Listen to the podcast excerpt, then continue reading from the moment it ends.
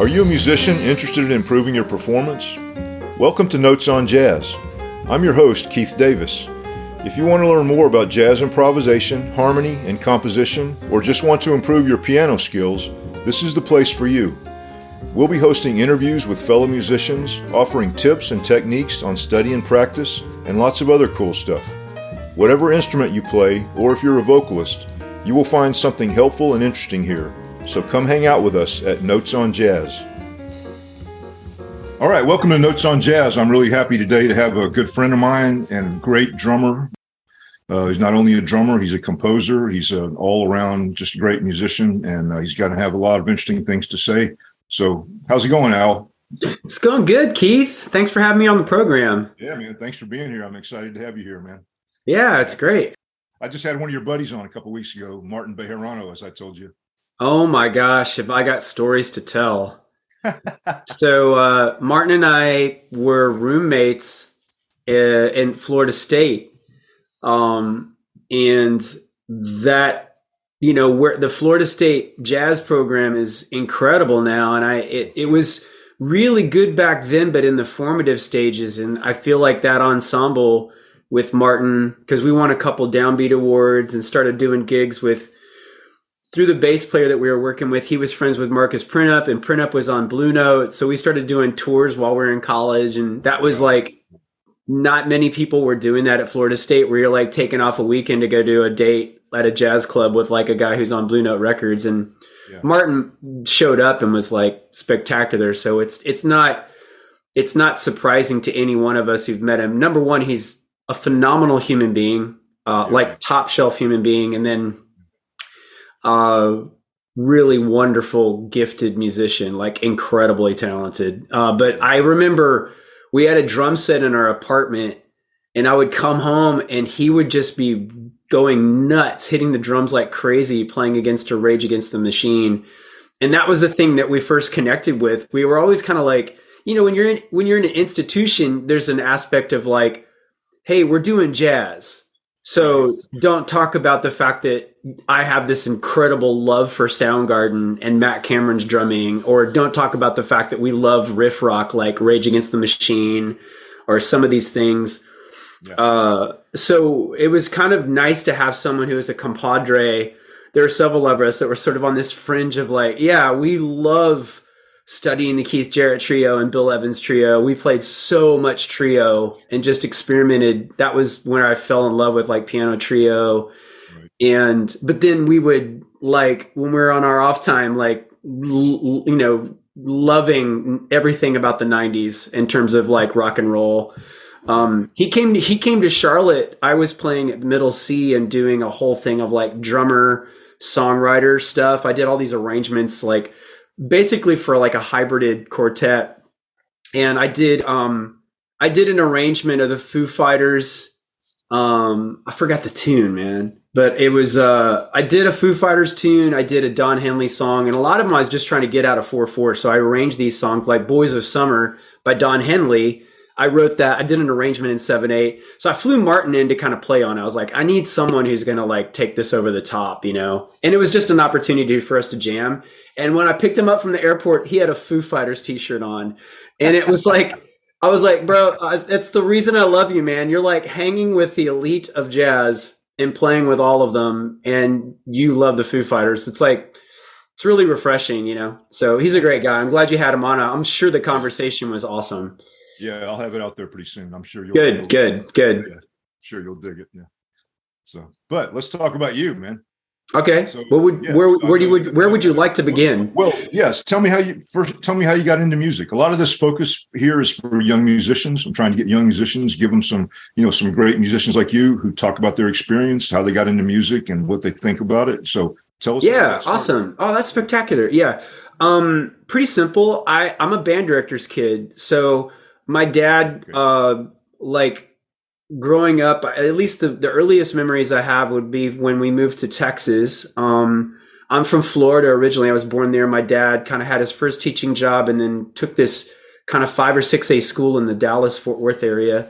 And I just remember being a kid hanging around the band room and like literally the little guy, little Al, you know, Al's son, like walking next to the drum line, walking into the high school, you know, football games, listening to the drum line, or on a weekend hanging around the band room, and uh, I just gravitated to the drums, you know, yeah. and um, so I, I remember being five years old, and my dad had gotten me. I think I still have it. I won't. I won't belabor the point, but I still have this practice pad. It was one of these old Ludwig practice pads yeah, And my dad had got me a practice pad and a pair of sticks.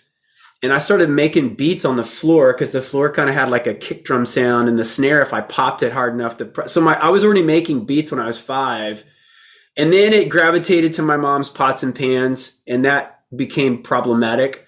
Um, so my dad got me. He just started makeshifting and bringing home like odd drums that they weren't using at the mar- at the at the band room. So I had like this. Looking back, it's spectacular. I had this 18 inch Rogers kick, which I wish I could get it back, but I because it was an 18 inch Rogers kick. This like I think it was a uh, acrolite snare and then the cymbal was horrible. It was like a crash cymbal from a marching band set. So it's like yeah. if you think a cymbal is pingy, this is the pingingest thing in the world. It was like a 16 inch. So it just is, you know, and that's all I had. And I had FM radio and a pair of headphones. And so I just started playing along to that. And just, I don't even remember. I just remember loving it was like looking back, I think I have like sub deep in my con my subconscious, like I know Steely Dan. I know all these like 70s songs. Like I legit will be walking through a mall and if I hear Fleetwood Mac, I start having flashbacks from being in the Gap in the 70s with my parents and then also playing along to it on the radio and not knowing it was Fleetwood Mac. So, um that's kind of where the bug started. My dad, obviously being a band director, he was a music lover. So, I mean, I grew up with like Bernstein conduct like LPs with like Leonard Bernstein conducting the New York Phil, uh, Buddy Rich's the best of the Buddy Rich big band, and then my mom's collection was like Engelbert Humperdinck and Tom Jones. So my life was this hybrid of like highbrow and like just working man music, you know. So I I find myself gravitating those spaces a lot, you know. Um, my dad did a wonderful thing, but it's a time I hated he was when it was getting ready to like he's like listen when it comes to school band uh, you can do drums but you got to take piano lessons like now.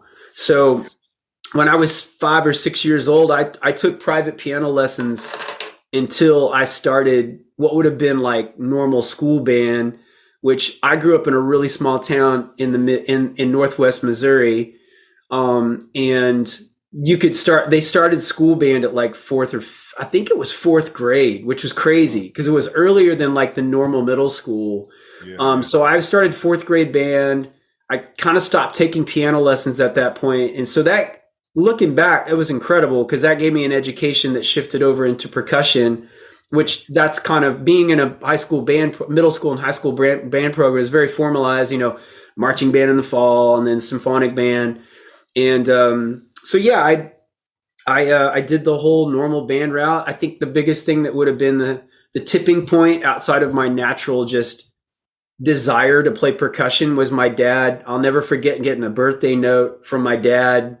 Well, my mom and dad. I got a little birthday card. It was like, "Hey, this is a year's private lessons with your dad, you know. So I started taking private lessons because my dad was the director of bands at the college, but the percussion instructor. So a lot of the smaller universities, everybody's having to double up. So like the brass guy was the jazz ensemble guy.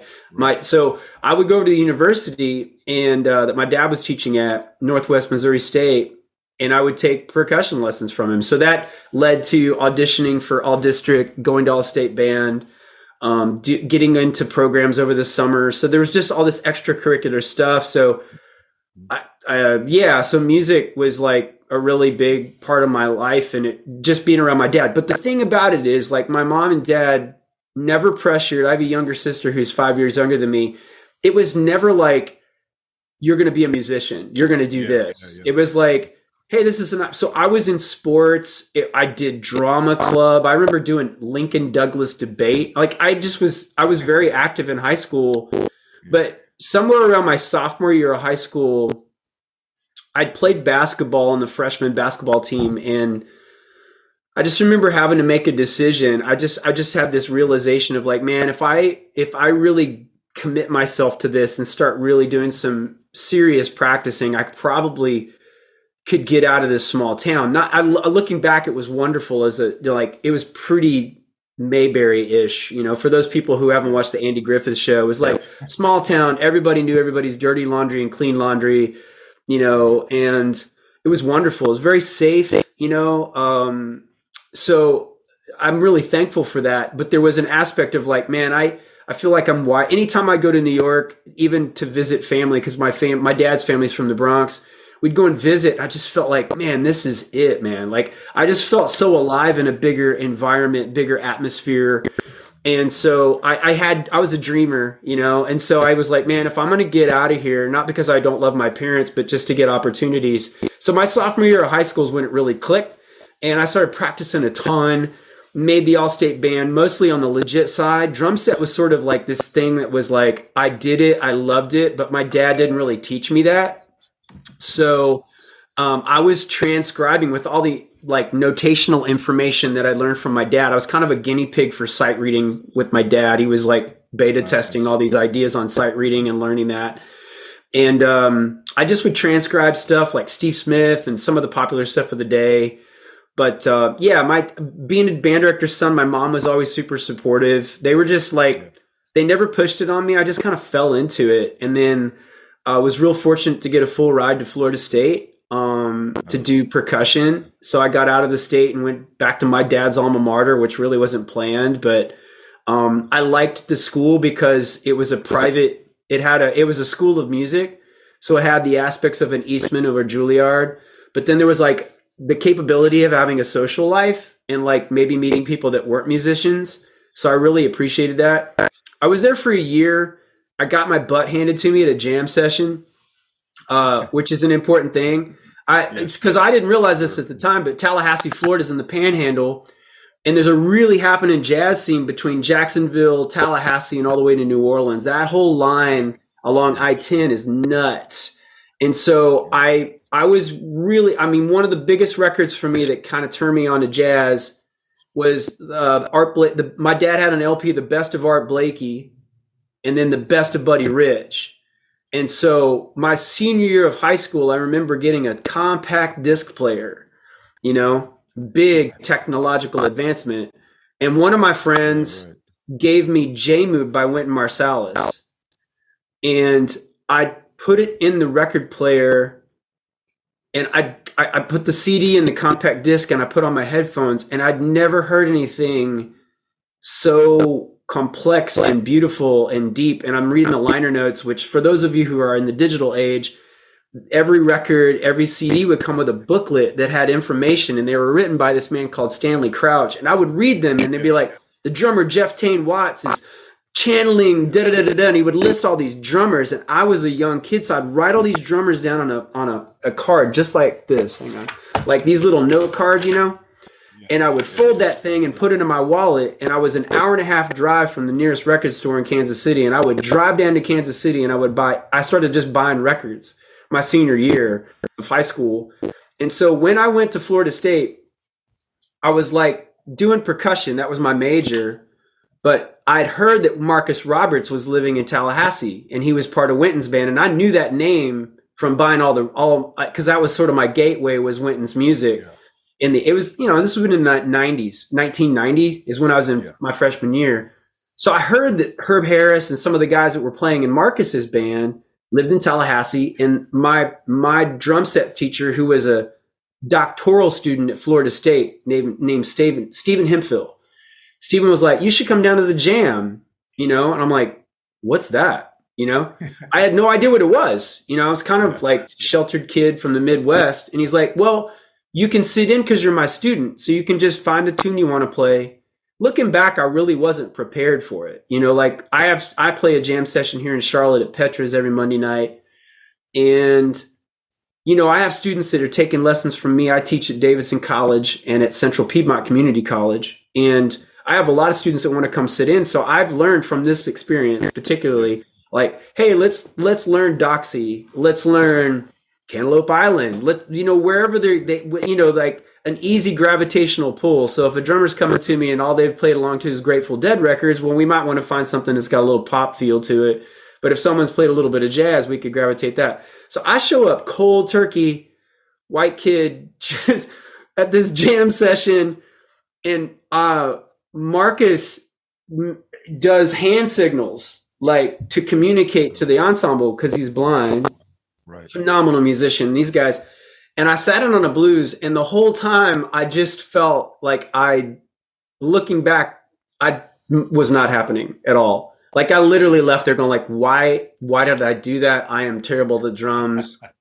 you know, and it was great, man, because I grew up in a little small town. And when you play drum set in a small town and you're like even mediocre, right. you know, you're kind of like elevated, like, oh, do a drum solo. You're in the pet band. You know, it's like all the things, right? So um, that inspired me to go to Berklee um, because I knew that Jeff had take. I know Jeff Watts had gone there, Vinnie and Steve Smith, a lot of guys that I was aware of had gone there, and it gave me an opportunity to go to Boston. And that was a game changer because I auditioned at Florida State and got in the second big band, and then um, I'll stop talking after this. But because uh, I'm sure you got another question. But this is how it basically how it all happened, man. It's like I went to Berklee and I studied specifically with John Ramsay John was one of Alan Dawson's students. Alan Dawson is was an incredible instructor, and the more you look back at the pedagogy of drum set education, um, he did some things that really took what was sort of like learning by rote and codified it in a way to where like it influenced John Riley, it influenced Ed Soph. It it was literally the the jettison for drum set education and really starting the process of like formally being able to educate people in a jazz about jazz, about jazz rhythm, the evolution of that. Um, but in a formalized context, which is very helpful when you're teaching at a collegiate level. If you're just showing up and taking lessons, you can still learn the in music by just transcribing. But when people want to get into in, into academia, you, there's a lot of things that need to be codified. And I don't know that a lot of people know that Alan Dawson was one of the originators to take sort of the world of snare drum right? And take these snare drum books and begin to creatively use it to teach someone how to comp with their left hand and start to have these not just coordination to play the jazz music, but also the interdependence.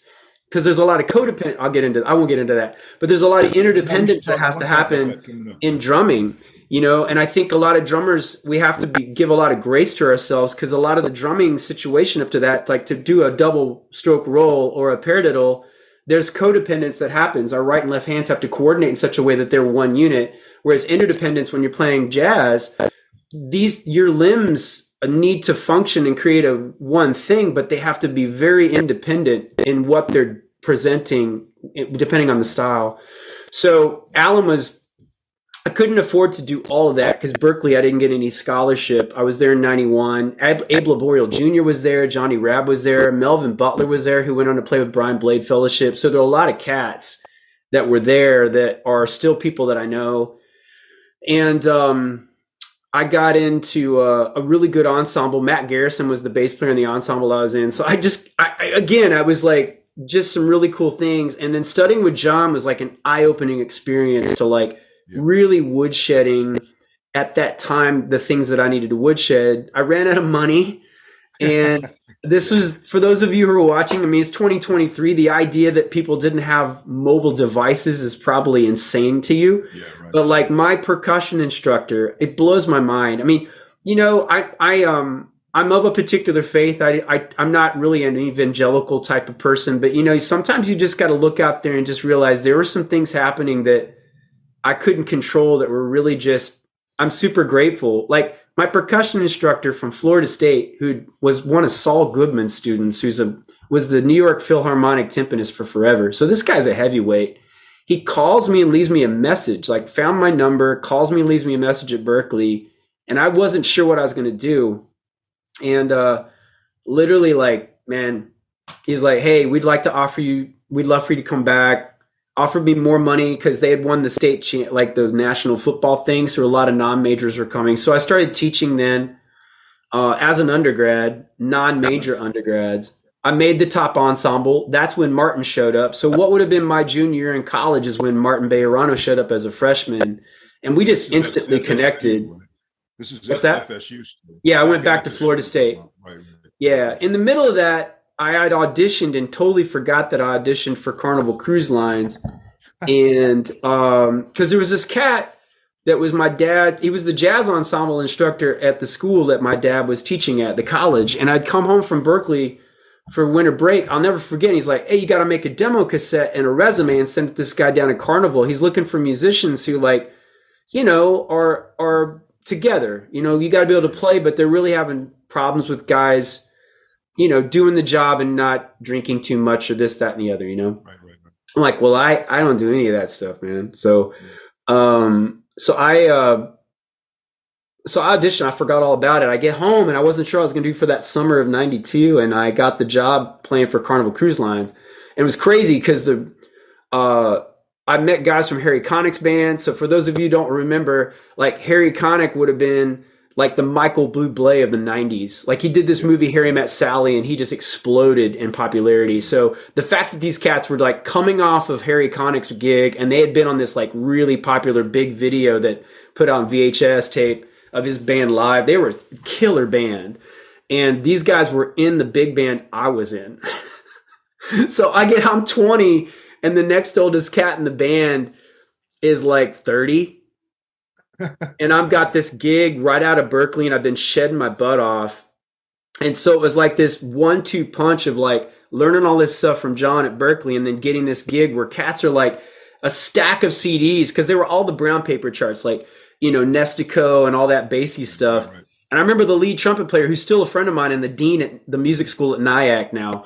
Um, I saw him this last year when I was in New York playing at Carnegie, and and he, I told him this. I'm like, man, you changed my life because he literally came into my room at the on the cruise ship and was like, his stack of records, Keith, a stack of CDs like 12 inches off the table, and just went, you need to learn these. You don't need to be in the charts. And it was like the first time where I'd kind of had like an in uh a mentor, you know, just like, man, do this. This is, you know, so went back to Florida State, graduated. I fell in love that summer, and that's why I moved to Charlotte, and that's where I live now. So, um, I the nice thing about Florida State was I finished my undergraduate, and uh, we had some really good things happening with the jazz ensemble, and they were wanting to have a drum set program started. So I ended up staying and being a grad assistant and finishing my master's degree.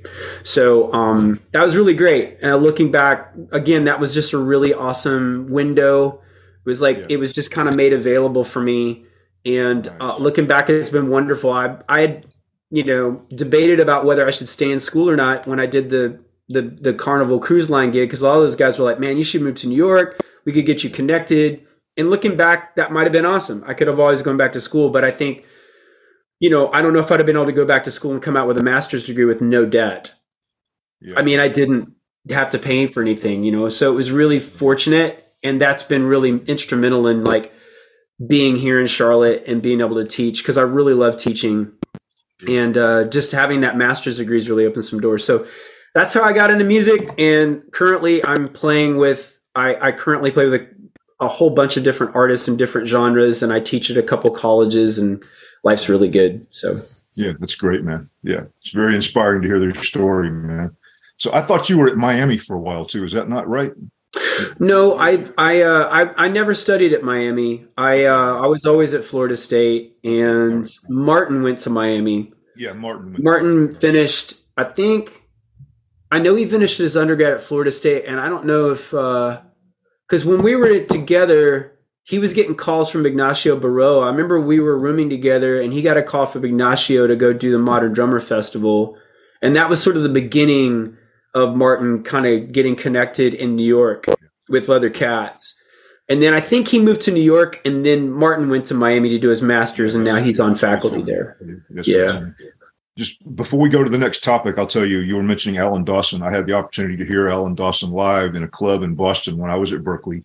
And I sat with his hi hat between my knees. That's how close I was to him, you know. And sat That's watched him, amazing. like, the whole night, just watching him. Man, his his motion of playing the drums was just so like relaxed. Yes. and perfect. And Yeah, it John. was, it was beautiful to watch. I have that book, John Ramsay's book that he did of Alan's stuff too. That's really Yeah, so that that's a really great book. And then when I was studying with John, like he taught me all of that stuff that's in the book that was sort of our curriculum you know mm-hmm. because he was sort of a disciple of dawson and that i kind of i also john it's crazy john was the when art decided to start singing uh art had a big band right and the marsalises were in that and art started to sing and he needed another drummer in the band and that was john wow so john also wrote this incredible book on art blakey and i have like he was working on it when I was there. So I actually have all these like handwritten notes and stuff because we were studying that stuff too. So John's great, man. I haven't stayed I haven't stayed in contact with him at all, but I I, I don't know what he's I, I think he's still at Berklee, But yeah, Dawson, that stuff changed my life, you know. So definitely a good thing. Yeah, yeah. Well, man, tell me about how you approach teaching and what you recommend to students, that kind of aspect of what you do, you know? I know. Oh yeah, for sure. So you've got a lot of experience, and that'd be. Helpful. Yeah, I. Well, first I try to meet. You know, I drums. I boil it down to three things. Um, there's sticking, rhythm, and then orchestrating it. So I try to keep it very simple. Like you know, rights and lefts are sticking, and there's combinations, infinitum combinations, and then rhythm. I I I'm currently working on a book uh, to help with this uh, but I've rhythm is a really obviously a very important thing for any musician, but for drummers, it needs to move from a place of like you're counting things to like you're reading it like you're reading a book. Um, so I I try I focus a lot on that because then when we pull all that stuff together and we start orchestrating it around a kit, a drum set of any size, um, all of that stuff. I, I, I it now the reference point is it's more relevant, but I used to say I'm a little bit like a Mr. Miyagi from the Karate Kid. You know, I'm not necessarily having kids wax floors or hang their coats up, sure. but I definitely feel like um, I try to let my students know, like, listen, um, there's there's a lot of guys that are going to teach you hacks. They're going to teach you grooves. They're going to teach you by rote, and that's wonderful. And that's one way to approach the instrument. But the way I was taught was um, you don't just cook a meal for somebody you show them how to cook. Yeah. so it's like i i want to make sure that i'm sh- at least getting some context of rhythmic vocabulary and reading. Um, and i've figured out ways to help people that have no background in rhythm education like they don't know one eanda or anything like that. I've figured out little ways to backtrack, maybe put some training wheels and get ourselves there. Because ultimately, I want my students to walk away and be able to educate themselves. You know, I feel like teaching, I don't know what the quote is. I feel like my, I'm still excited. I'm still privately taking lessons. Um, for and and I'm I've studied with John Riley. I'm currently taking some lessons from Dave Elitch, and uh, and I anytime I get off a lesson that I'm in, I I just am so energized to go like take that experience and create that experience with my students. So sticking rhythm, uh, orchestration, and then orchestration is kind of like well that's that orchestration can lend itself to okay we we'd like to focus on swing or jazz. Um, I'd like to be a really great rock drummer. I'd like to be a really great, you know, depending on the focus of the student. Um, I just like all sorts of different styles of music. Yeah. So I've always I've always practiced a variety of different styles. So that, I think that's helpful too is that I'm very interested. There's some music that I'm like, "Eh, no thanks." Um not it's just not my particular love, you know, like country. I just some of it I just don't, you know, I don't cuz I if I'm going to listen to a song that has lyrics, I like people that are a little more pre- poetic like a Peter Gabriel or a Bjork um, Ryan Adams, guys like that, like songwriters, you know. Yeah. Um, so I, I, when I'm teaching, I, I always try to have goals with my students, you know, and then everything I said before, based on what they'd like to accomplish. Mm-hmm. Um, if it's a private student, obviously there's some subjectivity to that um, within the university context. I think it's the same thing, you know, unless they're in an ensemble. You know, the community college I'm at, they don't have ensembles, so it's a little more subjective and like, well, what's your goal? Well, my goal is to get into a four year institution. Cool. Well, that's our goal. Um, with some of my other students, the goal is we're really trying to hone in on what they're going to be doing in their jazz ensemble. Um, but I really try to like have a goal each semester or with any student and move them that direction in a in a way that I would consider is holistic to the craft of drumming. Like let's have really good te- let's ha- let's have good technique, good posture, you know, let's be versatile. So um yeah, I try to keep it I try to be open-ended, but at the same time I always end up coming back to what I call the perennial truths of drums, which are like sticking, rhythm, and and then moving around the kit in the most fluid way possible. And uh, so yeah, that's where I that's kind of where I start. Gotcha. That's great. So I'm trying to I'm doing a little thing with the setting here. No problem. Getting a little a little bit of a buzz from time to time when you're talking. I'm not sure where that's coming from. Okay, let me check my audio level. It's probably me talking too loud. It might be that, or it might be me having my uh, my speaker up too loud. Yeah, it doesn't look like I'm peaking on volume level. So Are you on, you're, you're on Zoom, so you, are you seeing that on? Okay, I see what you mean. I see. now. yeah, I'm going to my audio settings and looking, and it's not peaking in the audio settings when I'm talking. So Yeah. Okay, it's cool. I think it might just be your speaker. I turned it down. Yeah. Okay, Yeah. Cool. I'll edit that out, of course. no problem. Yeah, so that's that's great, man. Very good. Uh, that, like I said, this is a lot of this stuff is focused on younger students. I want to want to give them some uh, some pointers on how to learn what what we what they have, you know, how to learn and how to find a good teacher is another important aspect. You know. Yeah, there's a lot of, you know, we live in this age of like satur. We're saturated with content, and a lot of that content is it's it's um it's clickbait, you know. Sure. Um, and I'm not going to be negative, but there's a lot of people that are incredible players that are not necessarily good at teaching because you know like they may be able to do these incredible things but can they are are they able to take you where you're at and make you the best you that you can be because the last thing i mean it's great to emulate players that's where every every person starts in a place of like imitation and uh, mimicry. I mean that's wonderful. And then in that i'm a big fan of like hey man just own it. Like if you want to sound like brian blade or vinnie Colaiuta or you know ronnie vannucci you know from the killers like whatever genre of music you're in go for it. Like go all in. Like drop like analyze their drumming their drum sounds uh if it's elvin jones you know i mean do a deep dive you know i mean i and go for it. Because in the midst of like imitating that player you will then find your own voice. Right. you know um and and that's and it, i think a lot of people you know and i understand that it's like we're all like we are all individually unique. So it's kind of impossible for you to be elvin jones because you're not elvin jones. But that doesn't mean you can't be you like mark julian is a huge elvin jones fan and there's elements of his playing. He's an incredible musician and such a kind guy. And but i don't think he sounds like elvin jones. But there's elements of his there's elements of his phrasing and the organic side of like when he start he's like a rhythmic master. I mean the guy is incredible. But i know he's a massive elvin jones fan so he probably did a deep dive and in that in that that like imitation to like it, the, the what the the uh, the end journey is we have Mark Guiliana. He did the work, Yeah, you know. right. I remember hearing Brian Blade. I think it was a podcast, and they were like, "Well, Brian, what would you tell younger players about learning music?" He's like, "Find ten records that you love and study ev- the entire record, top to finish. You know, just know the record, like." And I started. I was like thinking to myself, I'm like, okay.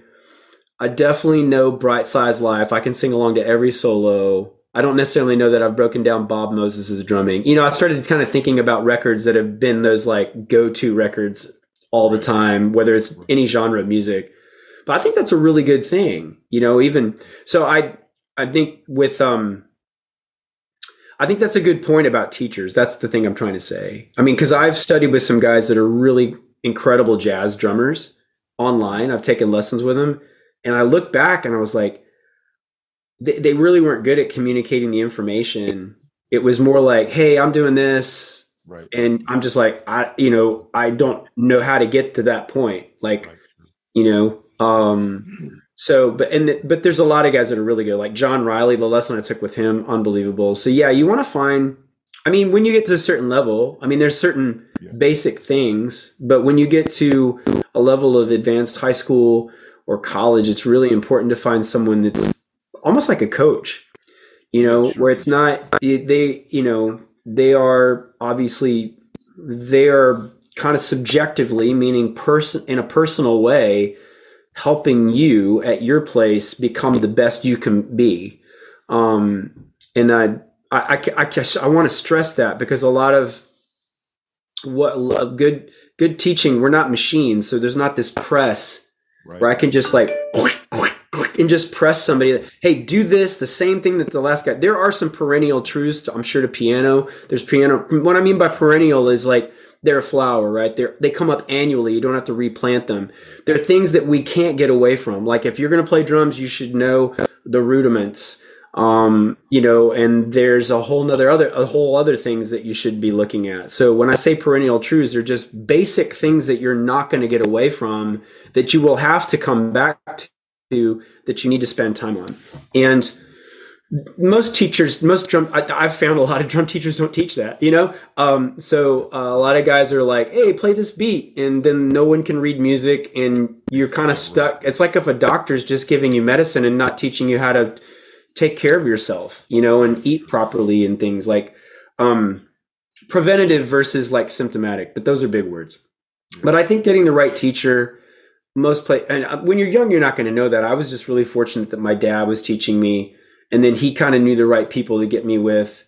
Um, like if I'd have gone to some music store, I don't know that I would have known any different, you know. Sure. So, uh, but yeah, when you get to a certain level and you're choosing colleges or choosing place, choosing places to go, like, yeah, you want to make sure that you that that person's going to be there, that they they're going to help you get to where you want to be as a player. So, yeah, that's great, man.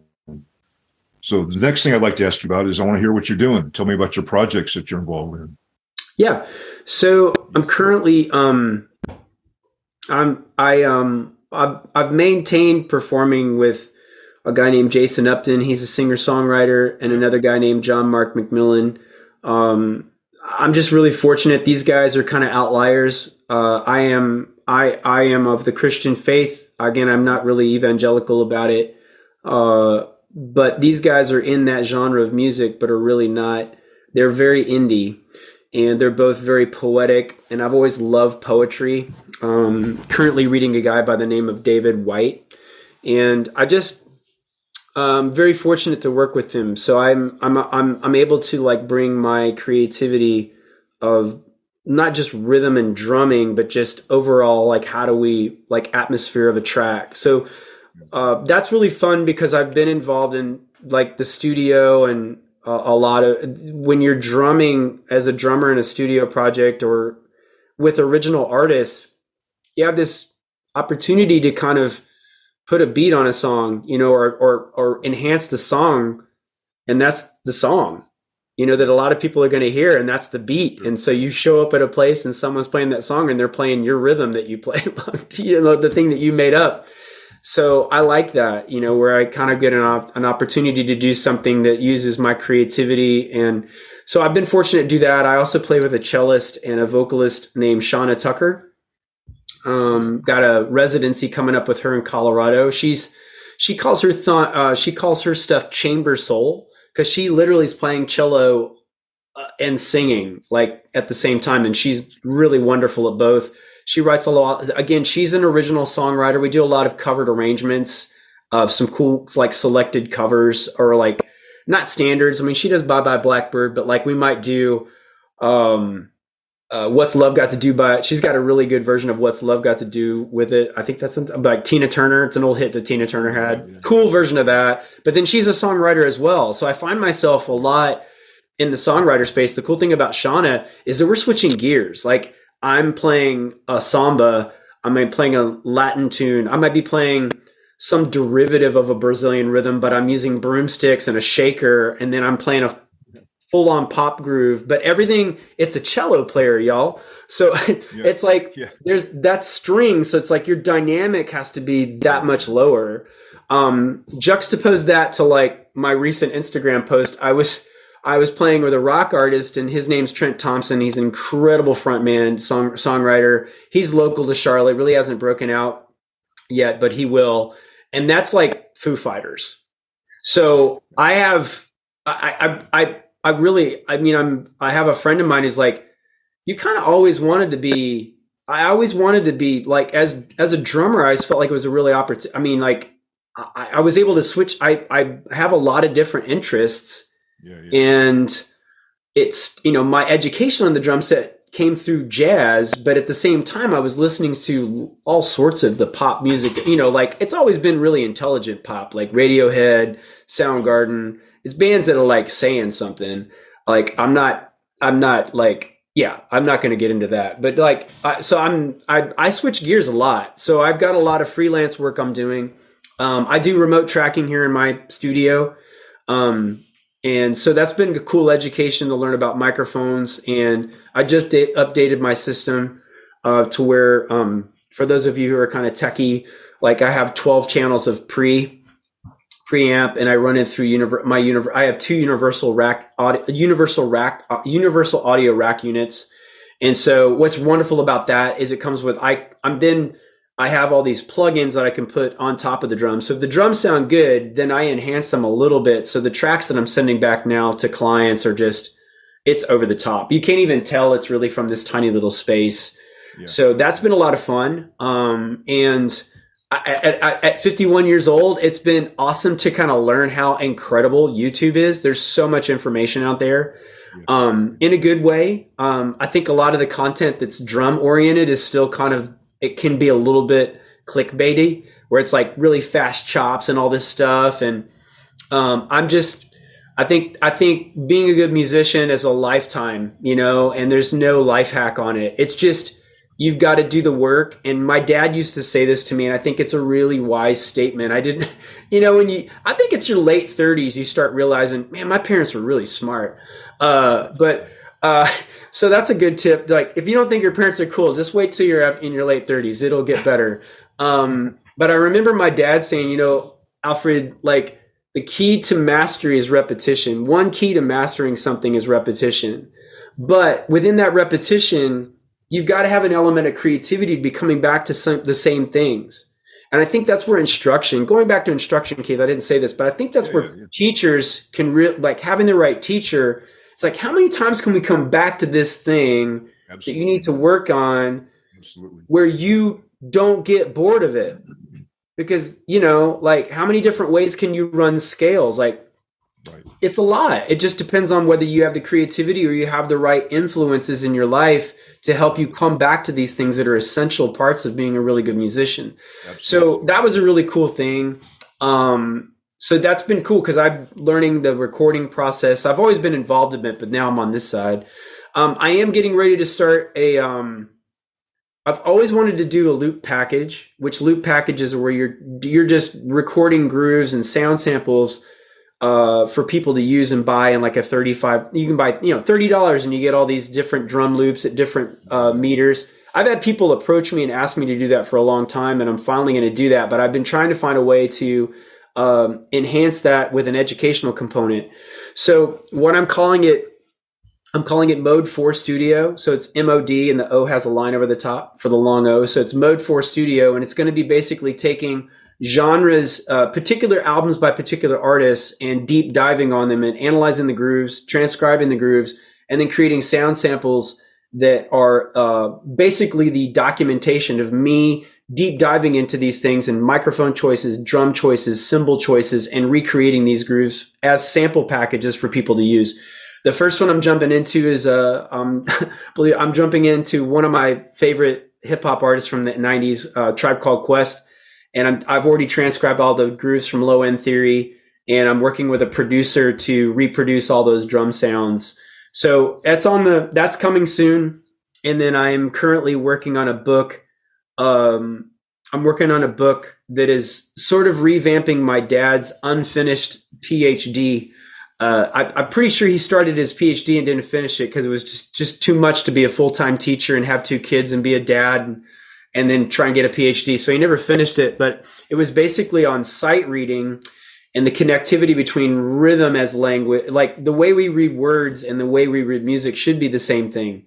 And uh, so I've started that process, and it really, I literally was looking back at my notes uh, from my lessons with John Ramsay, and John told me this story, and he and I and it this Art Blakey quote is sort of the premise of the book. Art would often say, "John, you got to hear with your eyes and see with your ears." And I feel like a lot of musicians with rhythm uh, or notes, right? There's this aspect of like we read silently books, or we're you know, but we don't equate the idea of like rhythm as a language. We say, well, well, music is the universal language, but none of us are reading in rhythm like as if it's words on a page. You know, like when I see a musical phrase or I see a rhythmic phrase, I hear it in my head and then I execute that. So there's no breakdown in the neural the neural pathway. And so um so I'm working on a book like I, I have a book that I'm working on for that. And it it's uh it would be intended for like you could be you know if you've got an advanced like middle school middle school all the way up to college because you know I, I have kids at the community college that come in and good players, but they're like, I really need to learn how to read music. Yeah. You know, so I don't think it's just I think it's kind of ageless in a way. It's kind of one of those things that it could be used in the any time of academic setting or for someone that's one. So I've got those projects ahead of me and pretty stoked about it. I've got a, I've got some hefty goals for 2023, but nice. just making some good choices and excited about it. So yeah, that's great. Yeah, awesome. I know you play locally too, and uh, that's how I've how we've met each other. I've played with you, some gigs with you, and did a recording session, things like that. But anything local that you might want to mention? Yeah, I'm an active uh, participant. So first of all, if you're ever in Charlotte and you want to hit a jam session, uh, we Monday night they have the Bill Hanna Legacy Jam, and it's hosted by Ziad Rabie, who's a tenor saxophone player in town. Ziad is one of many students that were uh, taught by a man named Bill Hanna, who's kind of a leg. He is kind of a legend in Charlotte. He's passed away, and so this jam session is in his honor because he used to host a jam session every Monday. So it's at Petra's, Petra's Bar, which is in Charlotte. It's in the Plaza Midwood area. It's every Monday night from seven thirty to ten, and anybody can sit in. Uh, and then I'm a regular contributor to the Jazz at the Bechtler series, which is at the Bechtler Museum, and that's the first Friday of every month in Charlotte. Um, I do about half of that series. I share that with some other really wonderful drummers.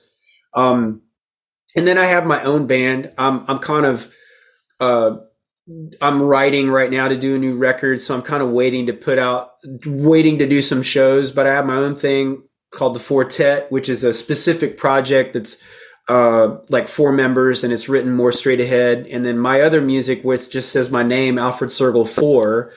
Um, that's more my blending of pop and rock, which like I've, I've really been working on where I sing and drum. I'm adding in some vocals, um, kind of catering to those influences that I've had more in the fusion world and along with like my love for Peter Gabriel, uh, Phil Collins, a lot of really good pop and blending those two worlds. So the last single I did was called The Falling Out. And I was able to get some good friends on the project. So Tim Lefebvre was playing bass. Uh, Tim has played on the last Bowie record, you know. Nice. So, and I just happened to know him. So I asked him if he would play on it, and he was spectacular. And then Martin, who we've been talking about, talked about earlier, Martin Bejerano played on it. So it features those guys. It's my original song. I'm singing and playing drums.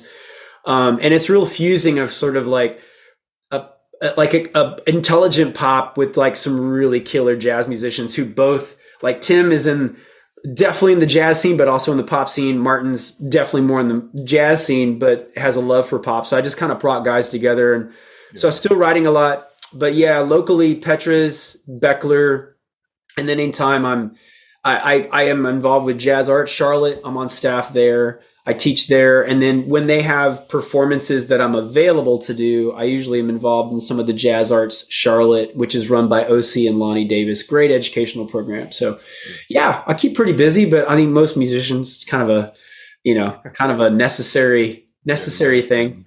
Absolutely, man. Yeah. Well, man, this has been just great talking to you. I'm so, I really appreciate you doing this. Uh, anything you'd like to say in closing? Anything else? No, I just yeah, I would like to just encourage you guys uh, if you are like, yeah, I, I, I, I sometimes it sounds kind of like okay, I grew up as a mu- musician's kid. I have met so many people that didn't grow up in musical families who just had a dream and and and were willing to ask questions. I can't. Exp- I, I, this is kind of my thing right now, but I feel like with all the content that we're being inundated with, I just want to encourage people. If you're a student out there, you don't have to know it all. Yeah. You don't have to know it all. The reason why I, I'm so I'm a curious person. I ask a lot of questions. I'm still taking lessons. I'm learning a whole nother th- thing right now on the drums, and it's like I'm 51. I've been doing music professionally for 31 years and I just want to tell you, like, I feel like a lot of the anxiety that I feel with students and some of the, uh, you know, I'll, I'll just cultural things, not to get too deep, but within our culture, there's so much content. I feel like there's a lot of students feel like they need to know it or they need to, they should know it because it's out there. And that's not true. And you don't need to think that way people like Keith are available. I'm available. Other instructors that you have are, are available, and you should ask questions because that's how you learn. And I just want to encourage that because yeah. I've seen a lot of people that are not you'd never think were super talented. They put in the work. They put themselves in positions to ask the right people. And one of my friends, you know, one of my friends in particular is like on the Universal record label as a solo classical artist. I mean, you know, no one would have thought this particular person would have been at this level. And it's like he put in the work, he put in the time. He's he he he got good at the business as well, but he I just I can only stress that. Like if you really want this, there are people out there that want to help you. Uh, and you just need to be willing to do the work and ask questions and and there's a lot of people out there that are willing to answer those and help you and that's what i think that's why i like to teach that's why i like education and that's kind of probably my mantra right now is like man ask questions i just feel a lot of students when i'm in the classroom i teach a lot of different in-person classes and i just i'm like why didn't you ask me you know yeah, and a lot of people there's a lot of fear in that right now because there's so much information out there i feel like even i have three adult age daughters and i feel like sometimes they don't want to ask questions. So that would be my my ending statement is like, y'all, if you want to learn, ask questions, and it's okay to ask questions. That's what people. That's how you learn about people. That's how you build relationships. That's how you learn. So. I, I think that's the biggest thing. It's like it's okay to be curious and ask questions, you know. And if you ask a person and they're mean, there's a whole lot of other people that you can ask and just leave that person behind. exactly, right on, man. Right on. Yeah. Don't waste your yeah. time, man. Yeah. yeah. thanks for having me on, Keith. Yeah, so good to see you, man. I, I, hopefully we'll get a chance to play again soon. Yeah, I hope so too, man. And uh, thank you so much for doing this. Thanks for checking out Notes on Jazz. If you want to communicate with me, I offer free consultations. Just check the podcast notes for a link. You can also find a link to my website for CDs, downloads, and videos. See you next time at Notes on Jazz.